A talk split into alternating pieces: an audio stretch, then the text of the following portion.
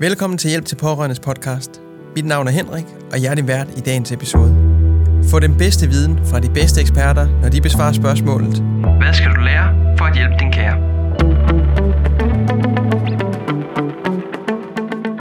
I dagens episode skal vi tale med en person, der ved, hvornår du skal gå til din leder, hvis du er presset, hvordan et sygemeldingsforløb kan se ud, og hvad du skal være opmærksom på, hvis du skal tilbage efter en sygemelding. Dagens gæst er erfaren socialrådgiver og arbejder til dagligt for Lego-koncernen, hvor hun hjælper pressede medarbejdere med at forblive raske eller komme godt tilbage på arbejdet, hvis de har været sygemeldte. Lad os sige velkommen til dagens gæst, Nina Markusen. Jamen, øh, mit navn det er Nina Markusen, og jeg har været uddannet socialrådgiver de sidste godt og vel 20 år. Øh, og i alle de år har jeg arbejdet med mental sundhed tror jeg, begyndt at kalde det på forskellige måder. Øhm, og de sidste otte år som øh, socialrådgiver i øh, Lego-koncernen. Og, og, og jeg har erfaringer som pårørende, og de ligger mange år tilbage, og jeg vil, ikke, jeg vil egentlig ikke sige, at de erfaringer, jeg har som pårørende, har været med til at definere, hvad jeg skulle arbejde med, for jeg var egentlig allerede, inden jeg sådan blev pårørende, været på vej ud af den her sti. Men, men det har selvfølgelig givet mig noget indblik i, hvad det vil sige også at være pårørende. Så, øh, så jeg har arbejdet med inden for psykiatri med misbrug og med, med, med mennesker i mental ubalance, tror jeg, jeg er begyndt at kalde det som et mere inkluderende begreb. Øh, stort set alle de år, jeg har været uddannet socialrådgiver. Hvad var din motivation for at hjælpe stressramte? Øh, jeg har altid synes, at øh, det at, at få det at forstå den, den menneskelige psyke, og, og hvordan, vi, hvordan vi agerer, og hvordan vi bliver berørt, og hvordan vi rammes, og hvordan vi så i øvrigt får finde ud af at finde balancer og komme tilbage igen, det har altid interesseret mig i hele mit faglige liv. Så det er egentlig blevet meget naturligt, at det er at der, jeg har slået min folder i dag, i det arbejde, jeg har i dag. Øhm, det er jeg synes, det er spændende at dykke ned i og læse om. Jeg synes, det er spændende at arbejde med, og jeg synes, det er, er givende at kunne følge, i det her tilfælde medarbejdere, i en, øh, i en proces fra at have det rigtig svært til at gradvist at få det bedre, og så stå på benene igen. Det er, det er enormt berigende øh, og lærerigt. Så, så øh, jeg har ikke et klart svar på, hvorfor det lige blev det, andet end at det har været en, øh, en, en, en interesse for det her felt, jeg har haft i mange år. Og så har jeg så selv for efterhånden 20 år siden selv været ramt af stress, som det også er det, der har præget, at jeg er landet her med det her. Det skal jeg ikke kunne sige, men, men jeg synes selv, jeg har en god ballast i forhold til at arbejde med det, både fagligt og, og personligt. Ja. Hvad består dit daglige arbejde i? Jamen, mit daglige arbejde, det består i, at øh, jeg er et tilbud til medarbejdere og til ledere i Lego-koncernen. Det vil sige, at øh, jeg er en person, folk de kan række ud til, hvis de står i en situation og har brug for hjælp eller sparring. Det kan være en medarbejder, der har det dårligt og har brug for at finde vej i, hvad gør man som ramt medarbejder i den her virksomhed. Det kan være en leder, som står med en, med en medarbejder, som de har en bekymring for, og som ønsker faglig sparring på, jamen, hvordan skal jeg som leder bedst gribe det her an. Der er jeg en øh, fagperson og en øh, profil i Lego-koncernen, som man kan række ud til og ringe, skrive, mail til. Jeg plejer at sige, at der er ingen visitationskriterier for at komme i kontakt med mig. Det er et spørgsmål om at sende en mail eller ringe mig op, og så, øh, så finder vi tid i min kalender. Er din oplevelse, at det er en unik ting, at Lego-koncernen har en profil som din? Altså, det er jo et privilegie, tænker jeg, at, at, at være en virksomhed af en sådan kaliber, som kan have, kan have plads til at, at have, en, have fuldtidsansat socialrådgiver. Øh, jeg sidder i netværk med andre socialrådgivere i andre større danske virksomheder, men det er jo ingen hemmelighed, at det kræver jo en virksomhed en vis volumen, for at det ligesom kan være muligt.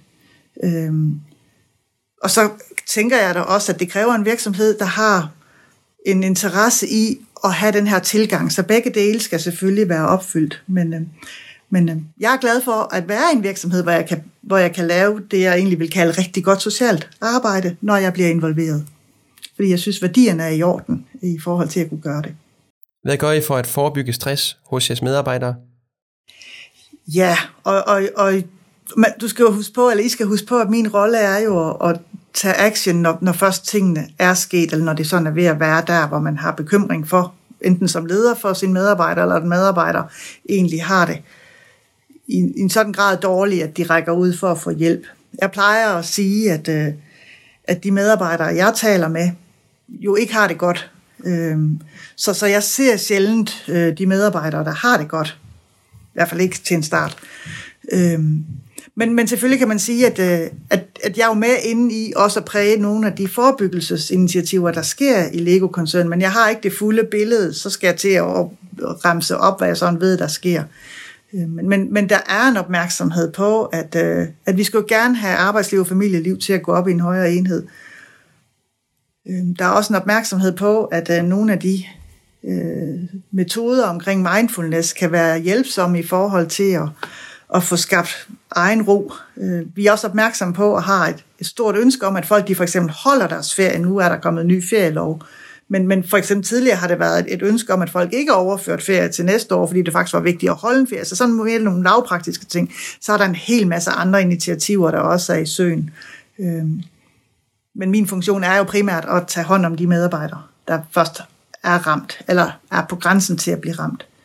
Øhm, det vi det jeg også er med til at gøre, sådan måske også for at skabe lidt awareness omkring, eller opmærksomhed på min rolle, er også at være med i nogle undervisningsforløb for alle nyansatte ledere, øh, hvor vi ligesom gør dem opmærksom på, hvad er det for nogle værdier, der ligger til grund for, for hvordan vi gerne vil behandle medarbejdere, og hvad er, hvordan gør vi, når medarbejderne først bliver ramt og bliver syge, og så er jeg i øvrigt et, et som socialrådgiver i virksomhed, et tilbud, man kan gøre brug af, så man ligesom i hvert fald klæder ledere på til at kunne tage handlinger og og aktion så tidligt som muligt i et forløb, når de skulle stå i det. Øh, så jeg synes, jeg synes vi gør meget. Jeg, jeg, jeg tænker også, vi kan gøre mere, øh, og jeg synes, det er et emne, som er stort og som fylder meget. Og vi har bevæget os i de otte år, jeg har været i Lego. Det er der ingen tvivl om. Jeg kan se en, øh, jeg kan se en bevægelse i retning af mere og mere fokus på det, øh, som jeg tænker er meget sammenlignelig med andre store danske virksomheder også. Hvordan afgør du, om en medarbejder er stresset, hvis de ikke selv er opmærksomme på det? Ja, altså jeg, jeg, jeg, jeg ved ikke, om jeg har klar svar på, hvordan jeg afgør det. Jeg tænker, at det er jo et spørgsmål om at, få, at, at have en dialog med den pågældende medarbejder og være undersøgende omkring, jamen hvad er det, medarbejderen oplever i, en, i situationen? Hvad er det for nogle øh, symptomer, eller hvad er det for nogle udfordringer, vedkommende er ramt af her og nu? Og så holde dem op imod min faglighed og min viden på området i forhold til at se, hvad er, hvor, øh, hvilke grader taler vi om, uden at det skal deles ind i grader, så få en fornemmelse af, jamen er det, er det svære symptomer, er det mere milde symptomer, øhm, og, og, og hvad er hvad er så for en indsats, der skal til? Men det er jo ikke mig som person, der, der så at sige sygemelder en, en medarbejder. Jeg vil rigtig gerne have, at medarbejderne kontakter deres egen privatpraktiserende læge, for ligesom også at have lægen med på sidelinjen og i forhold til det, der nu skulle ske, hvis der skal være et forløb med noget sygemelding. Jeg er ikke en virksomhed, og Lego-koncernen er ikke en virksomhed, som kræver lægeerklæringer som et standarddokument. Så det er sådan meget tillidsbordet øh, i dialogen, men det ændrer ikke noget ved, at hvis, hvis en medarbejder har det dårligt, og hvis man som person har det dårligt, så synes jeg, det er vigtigt, at man går til sin læge og får sin læge med ind i, i forløbet omkring det at have det dårligt. Øh, men, men, men 20 år med, med angst, stress og depression, og hvad jeg ellers har beskæftiget mig med fagligt, giver mig selvfølgelig en fornemmelse af, jamen, hvornår læner vi os op af noget, der er en sygemelding, og hvornår kan mindre gøre det, kan man sige. Så, så, så jeg plejer at have et godt blik for, hvornår det er, øh, og hvad jeg synes, der skal til. Øh, ja. Men det er ikke mig, der ligesom træffer sygemeldingsbeslutningen, kan man sige. Men jeg kan godt være med i at understøtte en proces i den vej. Hvad vil du sige til medarbejdere, der er tvivl om, om han eller hun er okay, eller burde sygemeldes? Altså min oplevelse er faktisk, at der er rigtig mange af de medarbejdere, der kommer til mig, der faktisk er i tvivl om, hvorvidt de er hårdt nok ramt til at skulle til, kunne tillade sig at have det dårligt, hvis man kan sige det sådan. Øh, og det synes jeg jo er, er tankevækkende, at, at man som individ og bekymrende, at man som individ faktisk kan være så ramt, og så stadigvæk være i tvivl om, hvorvidt man overhovedet kan tillade sig, så at sige, at være ramt. Øhm, jeg plejer at sige, at hvis man, hvis man har det dårligt, så er det jo det, vi skal tage hånd om. Så hvis man ikke har det lige så godt, som man plejer at have det, så synes jeg, der er grundlag for at gøre noget. Og så kan man diskutere, eller så kan medarbejdere måske sige, hvor længe har det stået på, og hvor lang tid skal det stå på, for at, for at jeg skal gøre noget. Jeg har det sådan, at, at jo tidligere man, man ligesom får blik for det, jo hurtigere vi ligesom får hjulpet hinanden i Lego-koncernen, hvor jeg jo er med at få sat nogle gode rammer op, så man kan komme sig og komme tilbage igen, jamen jo kortere er det jo alt andet lige, vi skal arbejde med at få lavet nogle indgreb eller nogle aktioner, før vi ligesom kommer tilbage. Så, så, så, så, jo, så min, min, min overbevisning er nok, at, at hvis man er i tvivl om, hvorvidt man er ramt, så er man nok ramt. Øh, og så er det måske mere de indre, den indre kritiker, der ligesom prøver at overbevise en om, at øh, man er nok ikke hårdt nok ramt. Øh, jeg synes måske, vi, nu taler jeg ikke ind til Lego-koncernen, men, men jeg tænker mere, at vi jo er i et samfund, der består af, af individer, og det er jo sådan meget en, en individ afgørelser, om man er ramt eller ikke ramt. Det er jo ikke så kollektivt på den måde, at man ligesom spejler sig i de andre. Jo, man spejler sig, men så der ser man jo, at de andre det kan. Så der er rigtig meget skyld og skam og dårlig samvittighed forbundet med at være ramt, øh, som også kan forlænge perioden, før man griber fat i det, kan man sige. Så, så desværre ser jeg nok, at folk er ret hårdt ramt med stresssymptomer, søvnbesvær, tristhed, kort lunde, øh, manglende overblik, manglende dårlig hukommelse og hvad der ellers er af klassiske symptomer, før de egentlig måske kommer til det punkt, at de rækker ud og efterspørger hjælp. Øhm. Så jeg, jeg kan mere blive ked af det på folks vegne over, at de går så lang tid med det, og, t- og kan være så ramt i så lang tid. Øh, og ud fra devisen, at hvis de mærker noget, så er der nok noget, kan man sige. Jeg tror egentlig, folk kender sig selv godt nok, når det endelig kommer til det. I din optik, hvad holder sig medarbejdere tilbage fra at gå til sin leder? At der stadigvæk er nogen, som forbinder det med svaghedstegn ikke at kunne det, man altid har kunnet, og ikke kunne det på lige fod med sine kollegaer, hvilket er det, de måske ser, men ikke rigtig ved, hvordan en kollega har det. Så, så jeg tænker mere, at der, der er mange, for hvem de får, får bildt sig selv ind, at det er et tegn på svaghed, at de ikke kan, og så er der jo et godt argument hos den pågældende for at lade være med at række ud, for man vil jo ikke vise svaghedstegn. Fordi det er forbundet med nogle, nogle tillægsbekymringer øh, at række ud, fordi mange af nogle af dem, jeg møder i Lego, kan have en, en, en bekymring om, hvorvidt det at være ramt kan have en negativ betydning for en karriere, hvis de nu har et ønske om en karriere. Øhm, de kan også være bange for, for, om det kan få betydning for hele ansættelsen. Og, og tit så bliver det sådan nogle bekymringer, som hober sig op, og nogle gange bliver meget større, end de reelt set har grund til at være. Så nogle gange så hjælper det lidt at få taget luften ud af den bekymringsboble, øh, de kan gå i. Så det at, at få en, øh, en dialog med mig, vil tit være noget, der kan tage, tage noget af den her luft ud af hele den her bekymringsboble, de går i. Omvendt så kan det at få fokus på det, også i min optik nogle gange være med til, at folk de faktisk efterfølgende får det dårligere, og ikke fordi de snakker med mig, det håber jeg ikke, men, men fordi man måske som menneske får, får blik på, hvor dårligt de egentlig har det, og tillader sig selv at begynde at være opmærksom på, hvornår er det egentlig, jeg ikke har det godt, og måske finde ud af, at det er meget omsaggribende, at de ikke har det godt. Så jeg tror nogle gange, at der er, at når man får pillet panseret ned, så, øh, så kommer der nogle gange lige en periode, hvor, hvor, hvor de kan få det værre. Det kan jeg godt nogle gange forberede dem på, fordi der er faktisk nogen, der bliver forskrækket. Mange af dem, jeg møder øh, i mit arbejde i Lego-koncernen, har aldrig prøvet det før. For dem er det fuldstændig nyt, fuldstændig fremmed. Øh, og derfor er det også meget skræmmende at have det dårligt. Hvad er dit råd til dem, der går og bekymrer sig? Jeg lytter, øh, og jeg prøver på at at være anerkendende over for det, de står i, og samtidig også fortælle, at det, jeg hører, er fuldstændig normalt. Fordi det, altså, det er det, sædvanligvis. Jeg vil selvfølgelig ikke fortælle det normalt, hvis jeg ikke så, at det var normalt. Men, men meget af det, de oplever, meget af det, de beskriver, når de beskriver et hændelsesforløb, eller en, en, en sådan en, en, en periode med, med mange bekymringer, så, så giver det så god mening ind i min hjerne, kan man sige, hvorfor de har det, som de har det i dag. Så, så det at fortælle dem, at, at de faktisk er helt almindeligt menneske, som reagerer helt almindeligt på noget, som en hver anden også vil synes var, var mere end et enkelt individ kunne kapere. Øhm, det letter faktisk rigtig meget at føle sig normal. Så jeg gør rigtig meget ud af at normalisere det, der kan normaliseres, og samtidig også at anerkende, at det er jo ikke ens betydende med, at det lige nu går og har det godt.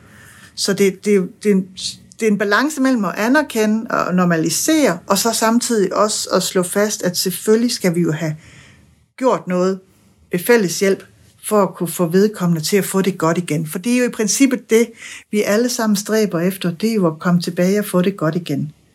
Øhm, så, så for mig at se, at det er sådan den del af dialogen, der er vigtig, både at forstå og normalisere, tænker jeg faktisk er vigtig. Og sætte sæt begreber på, og jeg kan nogle gange tage mig i og, og, og sige til, til et menneske, at jeg er simpelthen så glad for, at det er et menneske, jeg sidder overfor.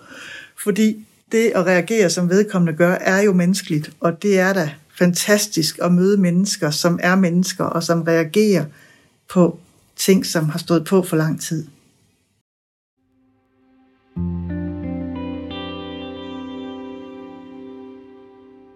Hvilke mønstre ser du i årsager til stress?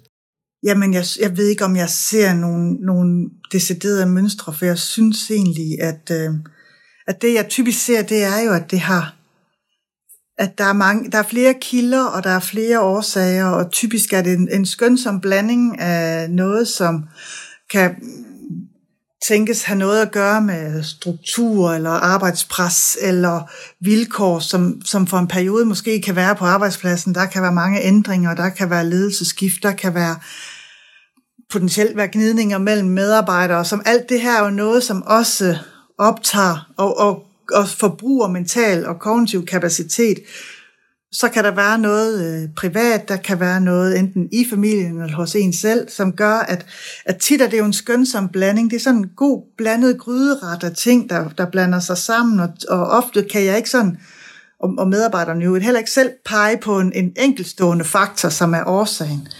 Øhm, hvorvidt der så er nogle mønstre, øhm, jeg, kan, jeg, jeg, tror, jeg, kan, jeg tror, jeg ser et mønster i, at, at der kan være medarbejdere, som kommer og synes, at de, de fanger det tidligt. Øh, og når man så, og når jeg så ligesom i en dialog får, får, får kigget lidt på det sammen med den pågældende, så, så viser det sig måske, at den pågældende er, er mere ramt, end hvad de selv troede. Så der er måske et mønster, eller en tendens, eller en, en risiko for, eller hvad man skal kalde det, at, at folk er mere ramte, end de egentlig går og tror. Øh, og, øh, og nogle gange, så kan mønstret måske også være, at, at, at hvis man aldrig har prøvet det før, så ved man jo heller ikke, hvordan det er, hvor skidt skal man have det, før man har det skidt.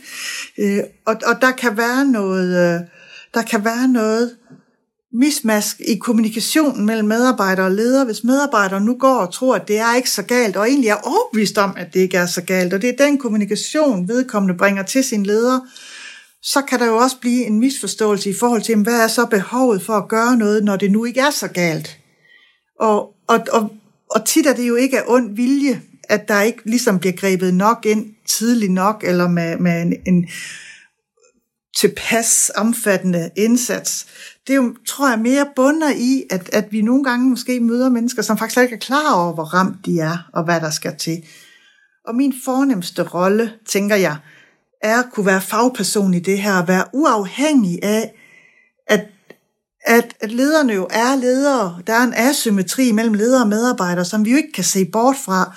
Lederne har en opgave, der skal løses, og, og nogle mål, der skal nås, eller nogle projekter, der skal afleveres, og har selvfølgelig en, en, en interesse i også at komme de her ting i mål. Øhm, og, og det ved medarbejderen godt, så det kan også være en tilbøjelighed til, at man måske ikke er helt åbenhjertig eller helt ærlig omkring, hvor galt man har. Det kan, men, men den største element er nok, at man faktisk slet ikke er klar over det. Og, og i forhold til at gerne at ville imødekomme de hensyn, der er i forhold til medarbejdere og kollegaer og ledere, så kan man have en tilbøjelighed, ser jeg, til måske at at underkende, hvor, hvor, hvor ramt man er, hvor, hvad der skal til for ligesom at gøre det. Der ser jeg en forsige, at jeg er jo ikke blandet ind i den konstellation med ledere og medarbejdere, at jeg kan tillade mig og alene at være en fagperson i det her, der forsøger at holde fokus på, jamen hvis vi nu skal tage fokus alene på helbredet, hvad er det så, der skal til? Og så kommer det andet bagefter. Og det giver en øh, platform for både medarbejderne og lederen til, at vi faktisk kan tale om at få lavet en indsats, der er passende og hvor vi kommer i mål. Jeg ser rigtig mange gode forløb, hvor vi faktisk kommer i mål, og hvor, vi, hvor jeg følger en medarbejder fra at være rigtig ramt til gradvist at begynde at få det bedre, til at glæde sig til at komme tilbage, til at komme tilbage. Øhm, så, så ja, tendensen er nok måske lidt, at, at man ikke rigtig ved, hvor ramt man er, før vi begynder at få pillet lidt i det. Det er nok det, der er en tendens. Hvordan forholder du dig til, om stresssymptomer bunder i medarbejdernes privatliv eller arbejdsliv?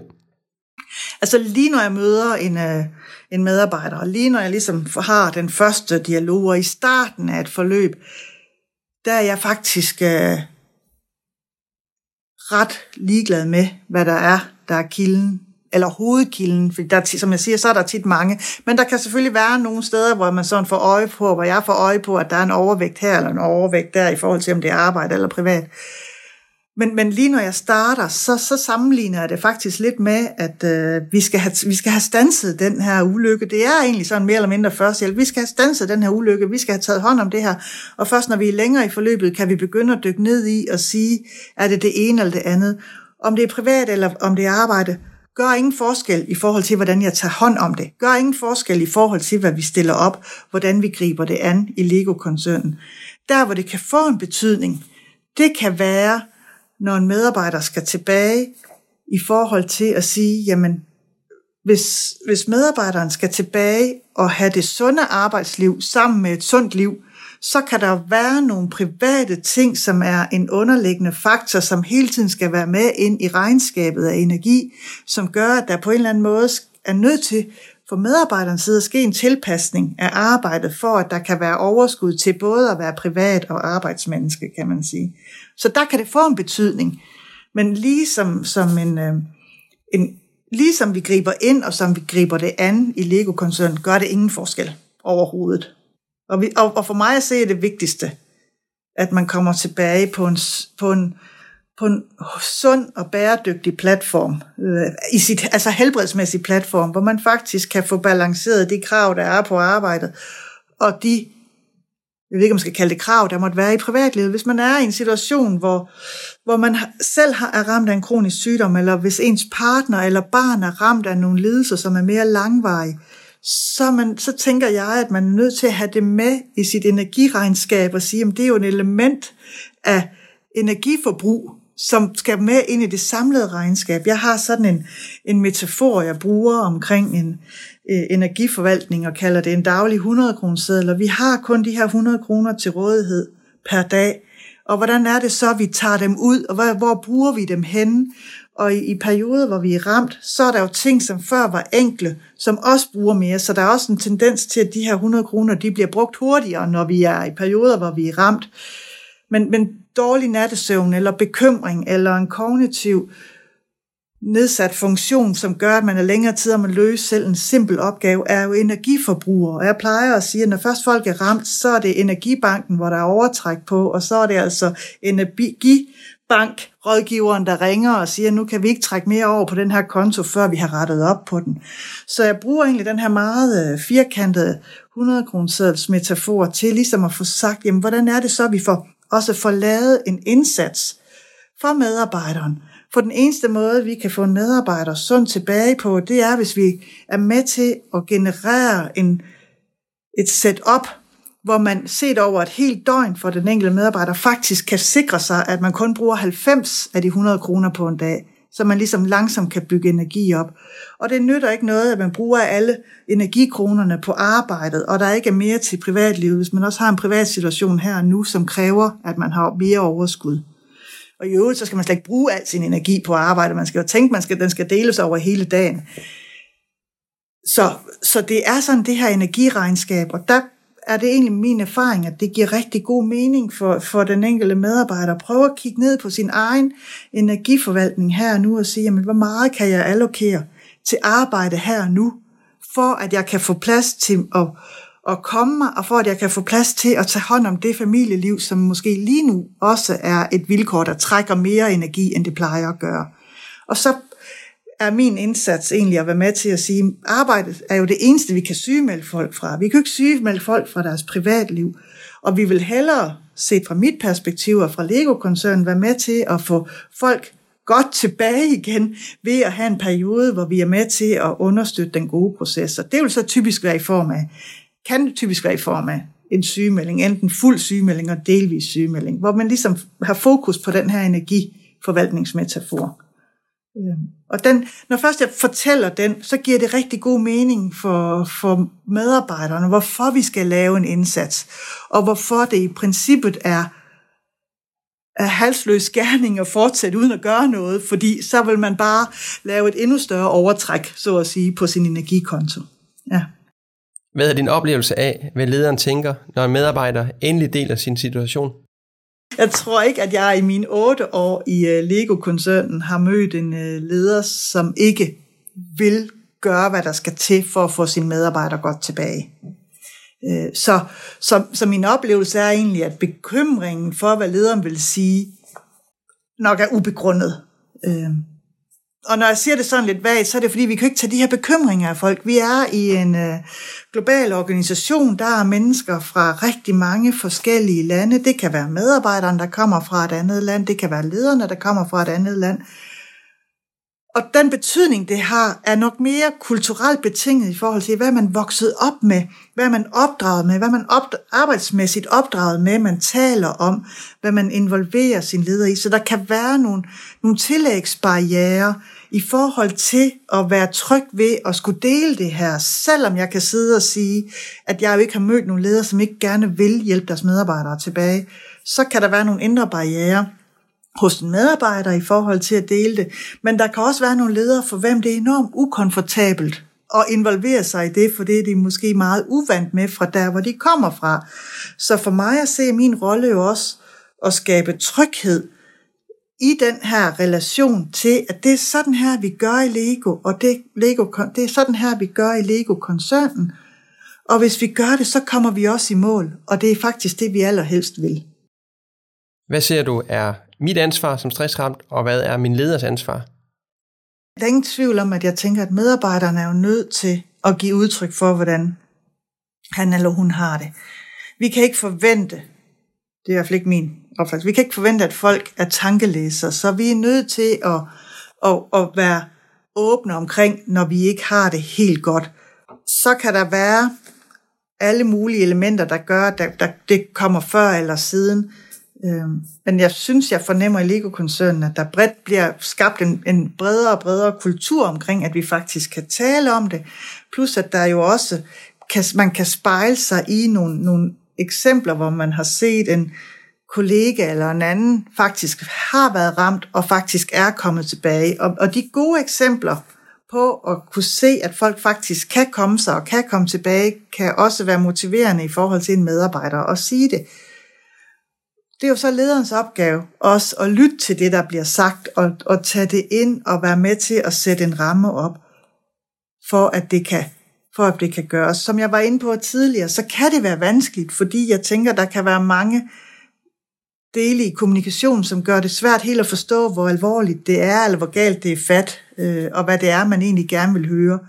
Øh, hvis, hvis det nu bliver sagt på en måde, hvor, man ikke, hvor en medarbejder ikke helt tilkendegiver, hvor alvorligt det er, fordi vedkommende ikke ved det, og lederen måske er, lidt håber på, at det er den gode historie, der er rigtig, fordi der er lidt travlt lige nu, så, så, kan der, så kan der være nogle misforståelser i det her, som gør, at det kan tage lidt længere tid, før der ligesom bliver lavet en indsats.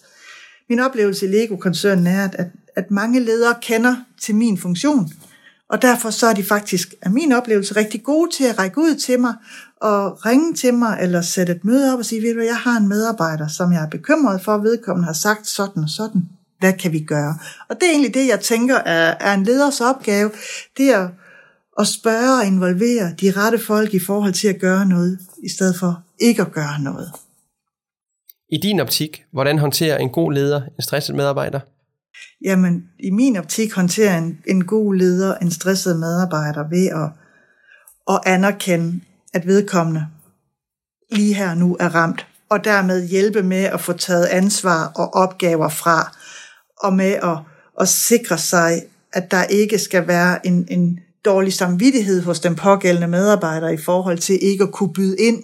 At, at lederen ligesom får tilkendegivet, det her, det tager jeg hånd om, det her skal du ikke spekulere på, nu får vi lige, nu får jeg styr på, at dine opgaver, de bliver taget sig hånd om af andre, eller at lederen tager den selv. Det bestemmer de jo selv, hvordan de vil gøre det. Det kan også være opgaver, at en leder siger, at dem her, dem kan vi pausere, dem behøver vi slet ikke at gøre noget ved lige nu. Så man ligesom frigiver byrde hos den pågældende medarbejder i forhold til at, at synes at skulle byde ind med noget. Og så også at ligesom at sikre sig, at medarbejderen får vejledning i, hvem kan de række ud til, hvad kan vi gøre, og hvad skal vi gøre her. Øhm, så for mig at se det vigtigste at lytte og tage ansvar fra, og ikke begynde at tale om, hvem der har skyld i det her, eller om, om du er også lidt ramt i privaten, så det er der ikke noget at sige til. For mig at se det ikke en vej at gå. Det er simpelthen at tage action her, hvis det er det, der bliver efterspurgt, eller hvis det er det, der bliver talt ind til, at en medarbejder er ramt. Hvilke udfordringer og bekymringer ser du oftest hos ledere? Jeg ser nok mest, at ledere føler, at de har overhørt noget. Altså lederne er nok mest bekymrede for, at de har taget, at de har overset noget i forløbet, som de føler sig skyldige over ikke at have taget hånd om tidligere. Der er selvfølgelig også øh, elementer af, at der er et højt arbejdspres i nogle områder, så der kan være nogle opgaver, der kan være svære at få løst. Det, kan, det fornægter sig jo ikke. Det er jo også, et, det er jo også en virksomhed, som, som har mange opgaver. Men, men den største bekymring hos ledere er, at de har overset noget hos en medarbejder. Så der kan være to, der kan være to sider af skyld i det her. Medarbejderen kan føle sig tynget af ikke at slå til. Lederen kan føle sig tynget af faktisk ikke at have hørt. Og for mig at se er det rigtig vigtigt, at den del egentlig, vi kan jo ikke forhindre folk i at tale ind til den, men for mig at se er det rigtig vigtigt, at, at den ikke bliver næret, den her dialog, men mere sige, jamen, vi er her, hvor vi er, og det er jo det, vi skal tage hånd om, og give lederen tryghed i at sige, jamen, hvis du havde vidst, hvordan det stod fat tidligere, så er jeg sikker på, at du ville have taget hånd om det tidligere. Og vi skal ikke forvente, at folk kunne være tankelæsere. Og, øh, og i forhold til medarbejderen, der føler sig tynget af ikke at kunne byde ind, så er vi også nødt til at forholde os til, at lige nu er det her jo situationen, og lige nu er det dig som medarbejder, der er det vigtigste at tage, holde fokus på her og nu. Og så må det andet, det er egentlig lederens opgave at tage hånd om de bekymringer omkring opgaver, som en medarbejder må have. Så for mig så er det vigtigt at få, få tingene skilt lidt ad i forhold til, hvem har ansvar, og hvad skal man bekymre sig om. Og vi kan jo ikke ændre på, at det først er nu, at vi hver især har fået kendskab til, hvordan situationen er. Så for mig er det noget med at tage det herfra og fremad.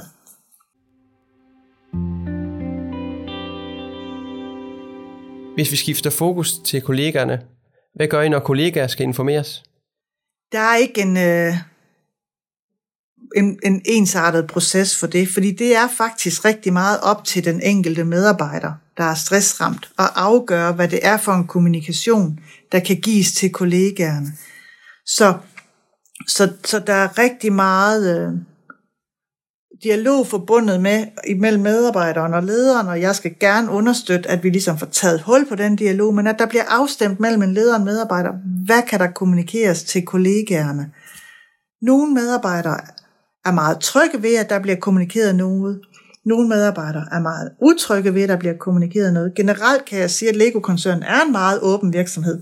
Så min oplevelse er, at der generelt er en høj grad af tillid til, at man selvfølgelig skal sige noget. Og, og det er også noget af det, der har forandret sig i de otte år, jeg har været i virksomheden, at der i dag er en helt anden åbenhed omkring, jamen, jeg kan møde medarbejdere, som kommer ind og er stressramt og i en dialog omkring, hvad der skal siges, så siger jamen, jeg har ikke noget at skjule. Du må gerne fortælle at jeg er ramt af stress. Du må gerne fortælle, at jeg går på psykolog, eller hvad der måtte være.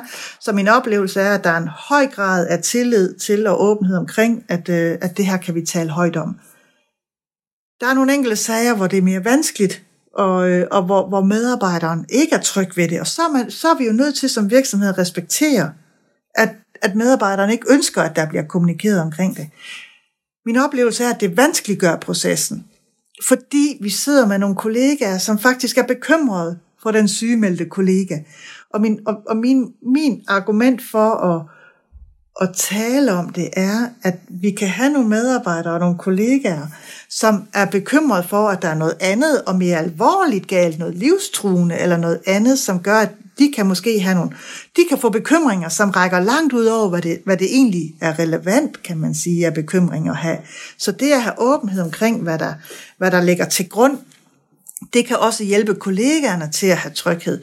Men der kan også være noget med at få kommunikeret, jamen er det okay at kommunikere til den syge kollega? Altså kan man sende sms'er, eller kan man aflægge den syge kollega besøg, eller ej? Der er ingen one size fits all i det her.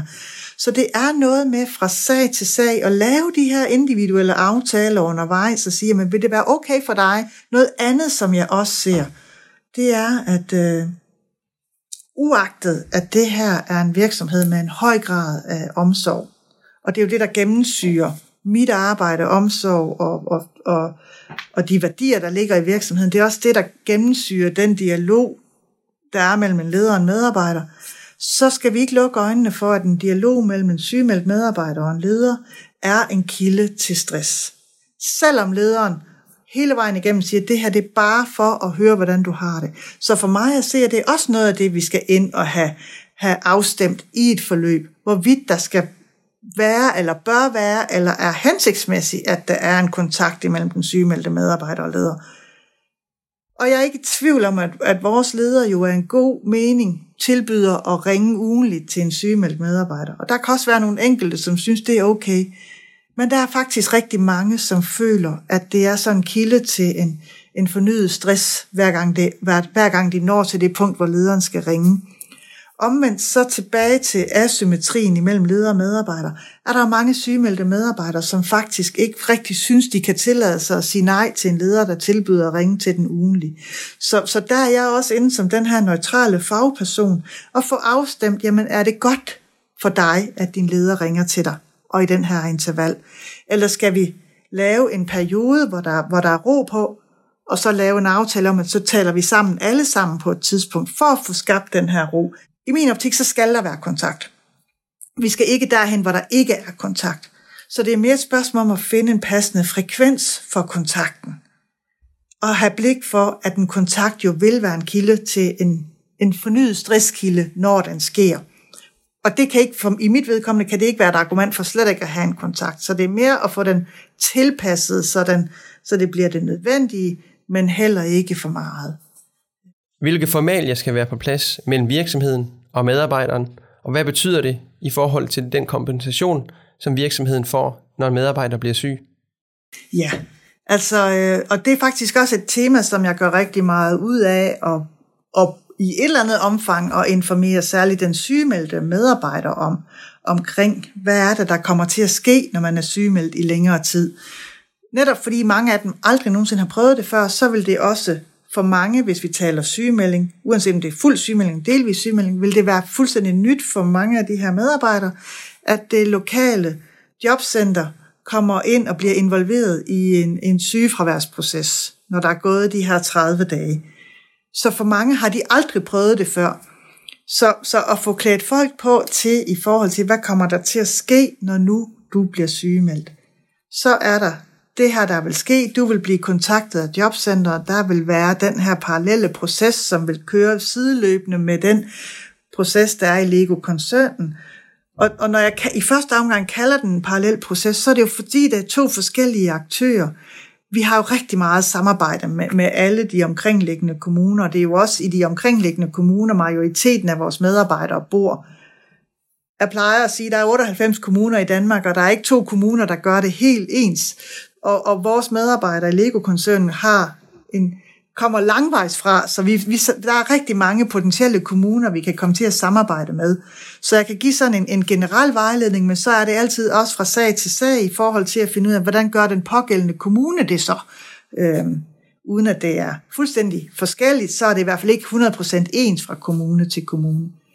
Så at klæde medarbejderen på det forløb, der kommer til at ske, og særligt fordi, at, at når en medarbejder bliver kontaktet af sin bopælskommune i forbindelse med sygefravær, så er det jo i form af de her mere standardiserede breve, der lander i deres e-boks. Og, og, og jeg er godt klar over, at de breve, der kommer i den her digitale postkasse fra kommunen, de kan for nogen være et skræmmende møde med kommunen, fordi de nogle gange har, eller måske ofte har en formulering, der på en eller anden måde varsler øh, løftede pegefinger allerede fra første kontakt. Og det, det forbereder jeg faktisk vores sygemeldte på, at det skal I være opmærksom på, at, at der kan godt være en lidt stram tone i de her breve. Min erfaring er, når vi møder den pågældende person fra jobcentret, som jo er dem, der varetager opfølgning af sygedagpenge, så er der jo et menneske bag. Så hvis jeg kan få vores medarbejdere til at se en lille smule bort fra den her skræmmende tone, der kan være i, i retorikken i de her breve, men mere forholde sig til, at det her det er en parallel proces, så de et eller andet sted kan få skuldrene ned i forhold til at sige, at det her det kommer, det kommer til at ske, og Nina har forklaret mig, hvad der kommer til at ske. Så den del prøver jeg på at informere dem om. Så er det sådan, at, øh, at vi som virksomhed jo får jo sygedagpengerefusion for vores sygemeldte medarbejdere. Det gør vi på funktionærområdet, fordi på funktionærområdet, der er man jo fuldt lønnet under sin sygemelding, så længe man har et ansættelsesforhold. Det er noget andet, hvis man er timelønnet. Så er der en anden overenskomst, de opererer under, og så er der nogle andre betingelser, der gælder. Der er så noget omkring forlængelsesregler og, og revurderingstidspunkt, som også er noget, som kan komme, når der først har været sygemelding ud over 26 uger, som jeg også forbereder vores, øh, vores medarbejdere på vil komme. Og der er der jo forskel fra virksomhed til virksomhed, hvordan de forholder sig. Jeg kan alene udtale mig om, hvordan vi gør i Lego-koncernen. Og der er det der, at vi, vi skæler egentlig ikke til, om det er sygedagpengerefusion, vi som virksomhed får en, i en sygefraværssag, eller om en sag måtte være overgået til øh, et øh, jobopklaringsforløb, og det så bliver ressourceydelses beløbet, der bliver refunderet til virksomheden. Der, der er det ikke der, vi øh, skiller til. For mig at se, er det vigtigste i et sygefraværsforløb, at det stadigvæk er understøttet fra kommunen. Forstået på den måde, at kommunen er enig i, at en medarbejder stadigvæk er sygemeldt. Så kan vi også være enige i langt hen ad vejen, at, at medarbejderne er sygemeldt. Men der er ikke en, øh, en nødvendighed i, at der er et parallelt forløb. Det er ikke sådan, at, at vi skal tænke, at medarbejderne er sygemeldt lige så længe som kommunen synes, de skal være sygemeldt. Så på den måde er det to individuelle forløb, men som selvfølgelig har rigtig mange berøringsflader. Og i og med, at jeg er indover, så er jeg også med i, i i det omfang, det kan lade sig gøre i de møder, der måtte være med kommunen, når der er møder mellem kommune og arbejdsplads, for ligesom at få, få være, være den, der også er talspersonen for, at, at vi, vi, har en, vi har et fælles mål, og det er min oplevelse, når vi er i gang med, med kommunerne, at vi faktisk har et fælles mål, og det er at få, få folk tilbage på så sund en platform som muligt. Jeg har sådan en måde at, at sige ting på, der hedder, at, at selvfølgelig skal man ikke være syg med længere tid end højst nødvendigt. Men vi skal også tænke sygemelding i det omfang, det er nødvendigt, og det gælder både fuld sygemelding og også den delvise raskmelding, som vi gør rigtig meget brug af i vores, øh, i vores sygefraværssager. Og, og man er sygemeldt, også selvom man er delvis sygemeldt. Hvad fortæller du altid til personer, der enten bliver del- eller fuldtidssygemeldt? Det vigtigste er at sige, at lige nu skal vi have fokus på helbredet. Det er, det er primær fokus her og nu. Og så må andet komme til den anden side. Så, så punkt et, når jeg har med folk at gøre, der er sygemeldt, det er at sige, lige nu er vi nødt til at have fokus på helbred. Det er det eneste fokus, vi kan have. Næste fokus er, hvad skal der til for at blive bedre? Og det må vi så lave en aftale omkring. Det kan være sygemelding, det kan være hjælp fra vores sundhedsforsikring, hvor vi har psykolog. Lederen er vigtig at få involveret os. Og så være forberedt på, at der kommer det her kommunale forløb, og at vi mødes regelmæssigt, indtil vedkommende er raskmeldt. Hvordan vurderer I, om en medarbejder skal afskediges? Det er ikke min beslutning som socialrådgiver i virksomheden at afgøre, om folk de skal, de skal afskedes. Det er en øh, ledelsesmæssig beslutning. Når det så er sagt, så tænker jeg, at, at det, som er afgørende at forstå, det er, at, at de forløb, vi laver i forhold til at få folk tilbage, de skal selvfølgelig give mening. Vi skal jo tro på det. Medarbejderen skal tro på det. Lederen skal tro på det. Når det er sagt, så er det min oplevelse, at det gør vi i rigtig, rigtig, rigtig mange situationer. Men der er jo selvfølgelig sager, hvor vi må nødt til at sige, at der giver det ikke mening at blive ved med at arbejde hen imod det, som vi havde sat som mål. Og så vil det være i form af en løbende dialog og en åben dialog omkring, hvorvidt det overhovedet stadigvæk er realistisk. Øh, så min oplevelse er, at det er en åben proces og en åben dialog, hvor man, hvor man som leder i virksomheden begynder at være tvivlende i dialog med medarbejderne om, omkring, hvorvidt vi overhovedet kommer i mål. Hvordan vurderer I, om en medarbejder er klar til at komme tilbage igen? Ja, det er jo det er et pudsigt spørgsmål at stille, fordi jeg, jeg, jeg sidder egentlig ikke og tænker, at det er noget, jeg er i tvivl om. Jeg synes, med, med min mangeårige erfaring, så synes jeg faktisk, det er ret oplagt, hvornår en medarbejder er klar til at komme tilbage. I de her forløb med, med stress og sygemelding, der er det mit tilbud til ledere og medarbejdere at være med i sådan nogle månedlige øh, check-ins. Og når jeg, jeg kalder det bevidst månedlige check-ins, fordi jeg tror simpelthen ikke på, at der skal quick fix i de her sager, så derfor så skal der noget tid til for ligesom også at få skabt grobund for at være bedring. Og, og når jeg på den ene måde synes, spørgsmålet er pudsigt, og på den anden måde, så ved jeg godt, at medarbejderne siger også tit til mig, når de er sygemeldt, hvordan ved jeg, om jeg er klar nok til at komme tilbage? Og, og min respons til en medarbejder er, det er du ikke i tvivl om. Du ved godt, hvornår du er klar. Og så når de stadigvæk er i det her felt af stress og, og, og tvivl, så, så kan de blive i tvivl om, hvordan de ved, at de ikke er i tvivl. Så der, den er sådan lidt øh, uh, besvindig, men det skal jo siges, at, at jeg er jo ikke den eneste aktør, der er inde over. Typisk så har de et, et parallelt forløb med en psykolog, som jo også støtter dem i processen. Mange gange har de også regelmæssige dialoger med deres privatpraktiserende læge, så, så der er jo flere, der er inde over, og medarbejderne kommer faktisk selv også og siger, nu er jeg klar til at starte op, og så, kan, så, så ved vi det. Og så er det sådan, at i, i Lego-koncernen er der ikke nødvendigvis særlig langt fra tanke til handling, forstået på den måde, at så er vi også klar til at etablere en plan for at komme tilbage. Der, der tager typisk afsæt i den øh, optrapningsplan, som i sin tid har været udarbejdet af Arbejdsmedicinsk Klinik i Herning med sådan en 16-ugers plan, hvor man gradvist kommer tilbage på en struktureret måde i forhold til arbejdstimer. Og så har jeg sådan en... Øh, en, en visuel tegning af det, jeg kalder en mixer, hvor man sådan kan, det ligner sådan en mixerpult, hvor man kan skrue på nogle forskellige parametre, og hvor jeg sådan ligesom får visualiseret, at det vi skal tilbage til, det er jo den norm, de normale forhold på alle parametre i forhold til arbejdstid, i forhold til, hvor man fysisk skal have arbejdsplads henne, i forhold til, hvilke opgaver man typisk sad med, i forhold til ansvar og, og, og alt indholdet i opgaven, kan man sige. Det er sådan det, der skal laves en plan for at komme tilbage til. Og den kan jeg sådan overordnet præsentere undervejs i forløbet, når jeg tænker, at tiden er moden til det.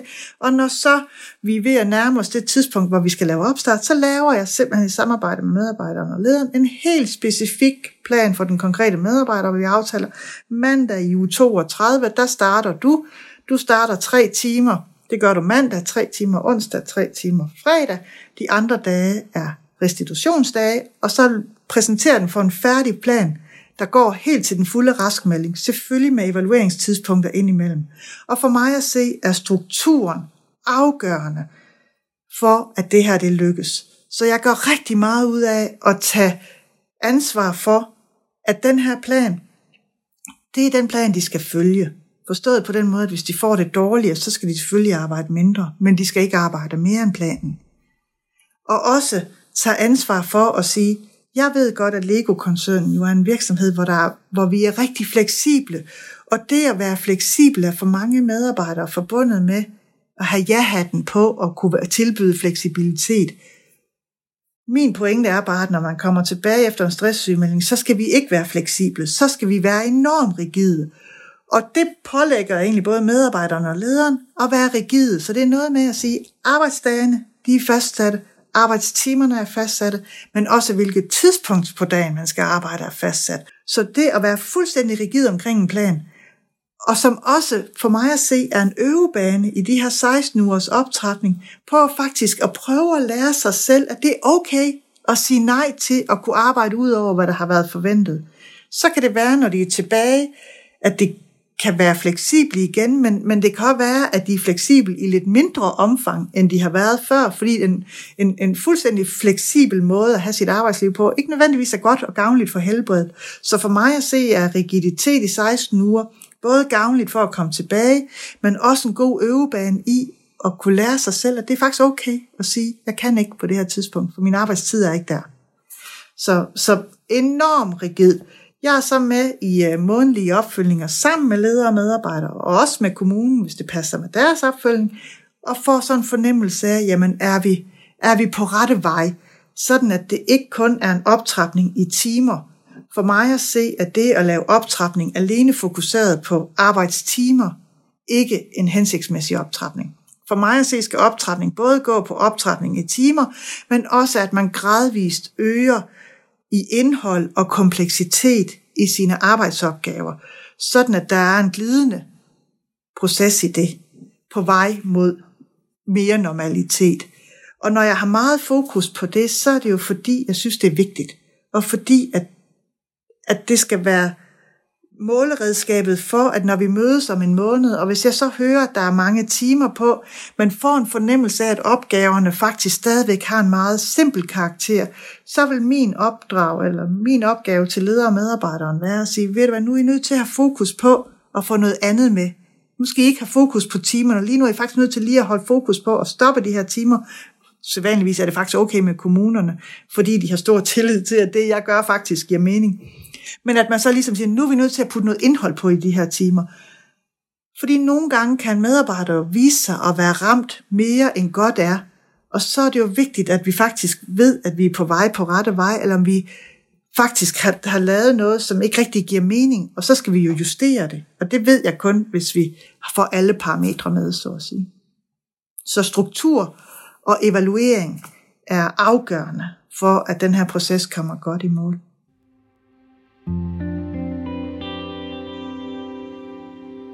Hvad sker der, hvis opstarten løber ud over de 16 uger, eller medarbejderen ud fra evalueringen ikke er klar til opstart? Og det vil så være der, hvor, hvor jeg vil være, hvor vi vil være i en løbende dialog undervejs. Man kan sige, en, en optrapnings periode stiller også store, trækker store veksler på lederen, fordi det er min anbefaling, at en leder og medarbejder faktisk har sådan korte opfølgningsmøder en gang om ugen i sådan en proces her, for at sikre sig, at øh, opgaver og timer passer sammen, kan man sige, at der, at der er forståelse for, at den her pågældende medarbejder ikke skal have flere opgaver, end det vedkommende har, at det bliver respekteret. Det er min oplevelse, at det bliver det. Men det kan også være, at den opgave, man har udvalgt sig til at skulle puttes ind i de her ganske få timer, har vist sig at være uhensigtsmæssig. Jeg plejer at sige, at nogle gange kan det se godt ud på papiret, men når man så kommer i gang, så kan det vise sig, at den ikke er egnet til det. Og så må man jo sadle om i forhold til opgaven. Men vi skulle gerne fange undervejs i forløbet, hvis det viser sig, at, at det går for stærkt, eller der er noget i det her, som, som komplicerer yderligere. Jeg har sådan et... Øh, kvæg min mange års erfaring, så har jeg selvfølgelig et, meget sådan et billede af, hvordan et normalt forløb sædvanligvis ser ud. Og, og, og når, hvis det forløb, hvis, hvis en medarbejder følger det her forløb forholdsvis plant, så, så ser jeg ingen grund til, at, at der skal være bekymringer for, hvorvidt de kommer tilbage. Men der kan selvfølgelig være nogen, der afviger fra det her. Så vil jeg begynde at være bekymret for, om der er noget, vi har overset. Og så vil det være noget med at måske at række ud til egen læge i forhold til at få lavet en mulighedserklæring, det, som er det lægedokument, vi, vi typisk skal bruge når vi bruger lægedokumentation. Men, men det vil være lige at lave sådan, at træde tilbage sammen med medarbejderne og lederen, enten sammen eller hver for sig, at sige, er der noget her, vi overser? Hvad er det, der gør, at det måske ikke helt lykkes sådan, som vi måske havde forudset lige nu, og så prøver at få, for, se, om vi kan få fat i det, og, og, og forholde os til, om det mål, vi har sat, er det stadigvæk realistisk, og er det, giver det stadigvæk mening? Og der kan være, der skal være nogle justeringer, det kan være, at vi egentlig bare skal prøve at justere planen, at det stadigvæk er et realistisk mål, men vi måske bare har lidt for travlt, så er det det, vi prøver, men det kan også være, at, at det, man skal tilbage til, faktisk synes mere og mere urealistisk for den pågældende medarbejder i forhold til, at tænke, måske er det slet ikke det, jeg skal tilbage til. Og så ligesom begynde at sige, hvad, hvad er det så for en dialog, vi skal have, kan man sige. Hvis, hvis det ikke synes realistisk at komme tilbage til den stilling, man er sygemeldt fra, så bliver det jo aldrig en vellykket plan, kan man sige. Oplever du ofte, at en medarbejder efter stressforløb får øjnene op for, at de har været i den forkerte stilling? Jeg ved ikke, om jeg synes, jeg oplever det ofte, men for mig at se, er faktisk det vigtigste, at en medarbejder kommer tilbage og føler sig klogere på sig selv, uagtet hvor svært det har været at være stressramt, og hvor dårligt de må have haft det undervejs, så er det langt overvejende de fleste medarbejdere, de kommer tilbage og kan faktisk sige, at jeg vil ikke have været det her for uden. Så rigtig mange medarbejdere synes faktisk, at de har fået en, større indsigt i dem selv, og hvad der egentlig er vigtigt for dem. Og der er jo nogle af de medarbejdere, der kommer tilbage, og som faktisk synes, at det, de måske før har haft som arbejdsliv, ikke er det, de vil bruge deres tid på, på den måde. Og i min optik, der er det jo den mest succesfulde tilbagevenden efter stress. Ikke at folk partout skal tænke, at de ikke vil tilbage i samme rolle, men at de kommer tilbage og har forholdt sig reflektivt til, om de skal tilbage i det samme, eller om de faktisk synes, de skal noget andet. Det synes jeg jo er succesfuldt. Jeg vil selvfølgelig være ked af, at hvis det, de skal, det ligger uden for Lego-koncernen, fordi vi har jo mange dygtige medarbejdere, vi gerne vil beholde. Men for mig er det vigtigste faktisk, at de får truffet sunde valg på sit eget livs vegne. Og så er det næsten uagtet, hvor det måtte være hen. Hvad er de største myter om stress, som du gerne vil lave om på? Ja, jeg tror faktisk selv, at jeg i en, i en del år i Lego-koncernen var med til en af myterne omkring, at stress sådan primært havde rod i højt pres. Øh, og, og, og jeg så pludselig en, en forandring i, i de henvendelser, der kom ved mig, hvor jeg sådan faktisk kunne møde en medarbejder, som kom til mig, eller mødte nogle, nogle medarbejdere, som kom til mig og sagde, jeg synes, jeg har det dårligt, men jeg synes heller ikke, at det er, fordi jeg har for meget at lave. Ikke underforstået, at de havde for lidt, men at de ligesom tænkte, det var ikke, det var ikke arbejdsmængden, der ligesom var det. Og derfor så kunne jeg næsten møde nogle medarbejdere, som følte sig skyldige over at have det dårligt, når nu arbejdspres var det, der kunne argumentere for at have det dårligt, og det ikke var det, de synes de havde. Og der er jeg så begyndt at få blik for, at der er jo også rigtig, rigtig mange andre faktorer, som kan generere stress og belastning, som intet har med workload at gøre. Så, og da vi så først fik øje på det, så viste det sig, at det typisk har været nogle strukturelle ting, eller nogle samarbejdsrelationer, eller noget, noget omkring nogle af de her store organisationer, hvor der er mange organisationsændringer, og alt det, som også kræver kognitiv kapacitet at skulle være i, u, ved siden af et, et, et travlt arbejde også. Så jeg tror, at en af myterne, jeg gerne vil til livs, hvis den overhovedet stadigvæk eksisterer, det er, at stress jo ikke er et spørgsmål om nødvendigvis kun at have højt arbejdspres. Det er jo, det er jo, det er jo summen af, af belastninger, eller summen af krav, der ligger rundt omkring, kan man sige. Og, og samtidig med det, så tænker jeg også, at det at forstå, at at når, i hvert fald i min optik, når man er, er ramt og belastet over tid, så bliver vores kognitive evne til at kapere og absorbere de her forandringer, bliver jo også slidt, og dermed mindre. Så, så i bund og grund, så jeg tænker jeg, at vi som mennesker bliver ramt af, at vi har perioder i vores liv, hvor vi evner det dårligere, fordi, der, fordi de her kognitive evner faktisk bliver reduceret i, i, måske i perioder, hvor det kræves mere af os. Så det er sådan et paradoks, kan man sige, at, at man nogle gange kan, kan være i perioder af ens liv, hvor man synes, man skal kunne det, men faktisk ikke har evnen lige her og nu. Øhm, så at det ikke er et spørgsmål om, om workload, tænker jeg egentlig er en af de ting. Og så er det mange facettet, og at det ikke er så vigtigt altid, om det er, er arbejde eller privat. I hvert fald ikke sådan lige, når vi griber det an, kan man sige. Det kan være på den lange bane, men her og nu er det ikke så vigtigt. Det har været utrolig spændende at høre om Ninas erfaringer med stress på arbejdspladsen. Der er tre ting, jeg gerne vil fremhæve fra dagens episode. 1. En tidlig indsats kan afværge en sygemelding. Gå til din leder, hvis du har det dårligt, i stedet for at vente på, at din stress udvikler sig, og at du bliver syg. 2. Ingen sygdomsforløb er ens. Derfor er det vigtigt, at dig og din leder har en løbende dialog om dine behov. 3. Hvis du har været sygemeldt og skal starte op på arbejde igen, så er det vigtigt, at du har faste aftaler med din leder. I skal være enige om de forventninger, der stilles til dig. På den måde får du en stille og hensigtsmæssig opstart. Lyt med i næste episode, hvor du møder en af verdens førende forskere i positiv psykologi. Den anerkendte lektor og forfatter Hans Henrik Knob.